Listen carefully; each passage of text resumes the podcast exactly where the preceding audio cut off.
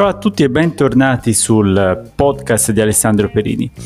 Oggi parleremo di un argomento un po' diverso, mm, ovvero parleremo del, della paura che abbiamo di sbagliare, che spesso ci limita nelle nostre attività, nei nostri progetti, nella nostra vita quotidiana.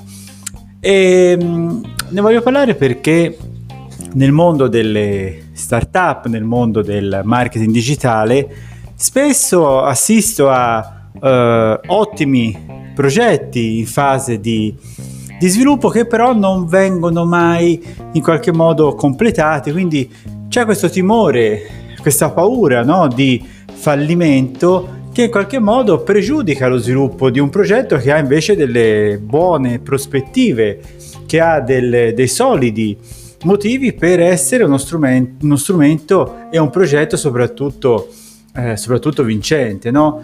Quindi è normale, tutti abbiamo paura di, di sbagliare, succede eh, ad esempio nello sport, è successo durante il nostro percorso di studio, succede col lavoro, no? Perché diciamo siamo eh, inseriti in un contesto molto competitivo, abbiamo paura del giudizio degli altri, no? E quindi abbiamo, diciamo, questo timore di essere eh, in qualche modo, diciamo, etichettati come dei falliti, no? quindi essere inadeguati a quello che invece cioè, gli altri si aspettavano che riuscissimo a fare. E su questo mh, c'è poco da fare, no? eh, siamo tutti diciamo, mh, soggetti al giudizio esterno, oltre a un giudizio nostro interiore, no? perché chiaramente un fallimento può portare a, a una depressione, a uno scoraggiamento, no? dopo tanta fatica qualcosa va male, dice, insomma abbiamo un po' la sensazione di aver perso del tempo. Abbiamo già visto nel, in un precedente podcast il bias cognitivi, no? quindi come il nostro cervello subisce delle trappole mentali in modo inconscio e su questo argomento però possiamo far molto perché dobbiamo cambiare la prospettiva dell'errore, cioè dobbiamo eh, considerare l'errore come un qualcosa che mi permette di arrivare al successo, che ci permette quindi di, di imparare qualcosa.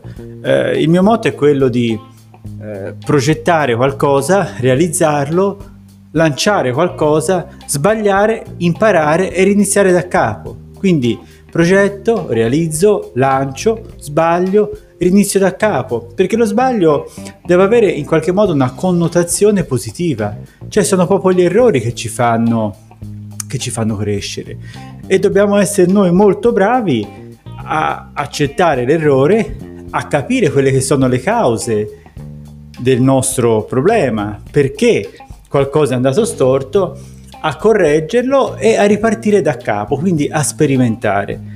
Eh, in termini diciamo tecnici si parla di growth hacking, ovvero questo loop, questa sorta di vortice dove ogni attività del nostro progetto, ogni momento del progetto è affiancata l'una all'altra, quindi non sono dei blocchi a sé stanti, no? Quindi un insieme unico di funzioni, di funzionalità e di processi che vanno di pari passo.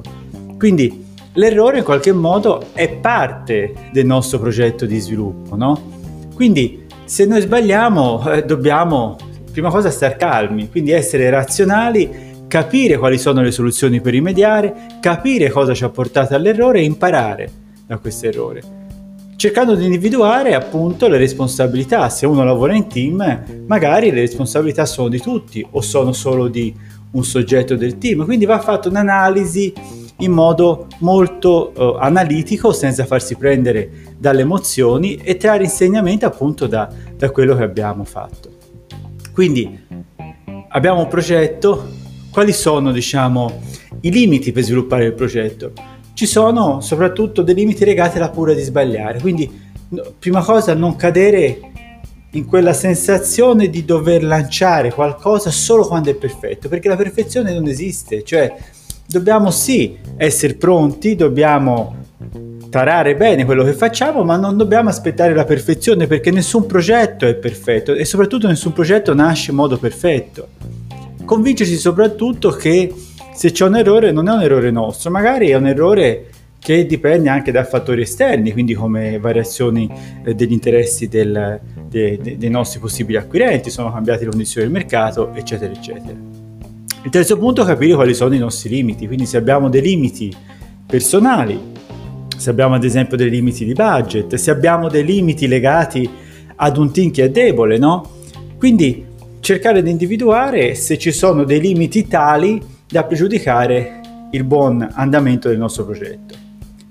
Quarto punto, analizzare l'errore e capire che l'errore eh, nella maggior parte dei casi non è così determinante per bloccare un progetto, cioè tutto si può rimediare, quindi trasformare l'errore in un punto di forza per migliorare le nostre strategie.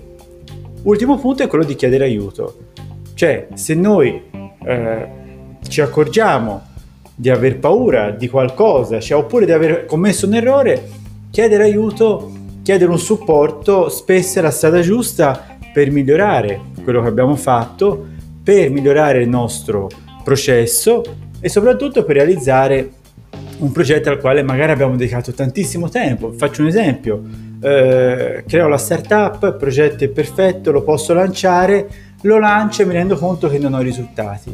Magari facendo un'analisi mi accorgo che ho un problema nella promozione, nel marketing, quindi perché non affidare a un addetto marketing il nostro processo? Oppure non ho fatto bene la mappatura del, mio, del settore perché eh, magari ho fatto da solo alcune scelte e forse se le avessi condivise con esperti di quel settore avrei trovato in modo più facile i cosiddetti early adopter, ovvero i primi clienti. Quindi ecco, ci sono delle tipologie di errori che possono essere benissimo eh, superati in una fase successiva solo dopo aver fatto un'analisi attenta, aver riconosciuto dove si è sbagliato, quali sono i motivi, quali sono magari i componenti del team che hanno commesso un errore e poi procedere. Quindi non aver paura di sbagliare, ma ok l'analisi, ok il lancio di, eh, di un tuo progetto, una tua startup, eccetera, eccetera, ma è importante monitorare quello che succede con le cosiddette KPI, quindi obiettivi che devono essere obiettivi reali, obiettivi temporalizzati, quindi in un tempo preciso, misurabili e obiettivi che devono essere chiaramente eh, obiettivi che stabilisci in fase di progettazione. Quindi una volta che fai l'analisi di questi obiettivi e ti accorgi che qualcosa non ha funzionato come ti aspettavi, fai una bella analisi con calma, in modo obiettivo, in modo analitico e si riparte da capo dopo aver individuato le soluzioni. Io spero che questo podcast vi abbia in qualche modo aiutato e ispirato, soprattutto vi abbia messo in condizione di guardarvi allo specchio per dire sì, ce la posso fare, posso provare a lanciare il mio progetto, per un momento gestisco la paura in modo diverso, gestisco l'errore in modo diverso e posso finalmente vedere cosa succede se ho trovato finalmente il coraggio per lanciare finalmente il mio nuovo progetto. Ciao e grazie a tutti.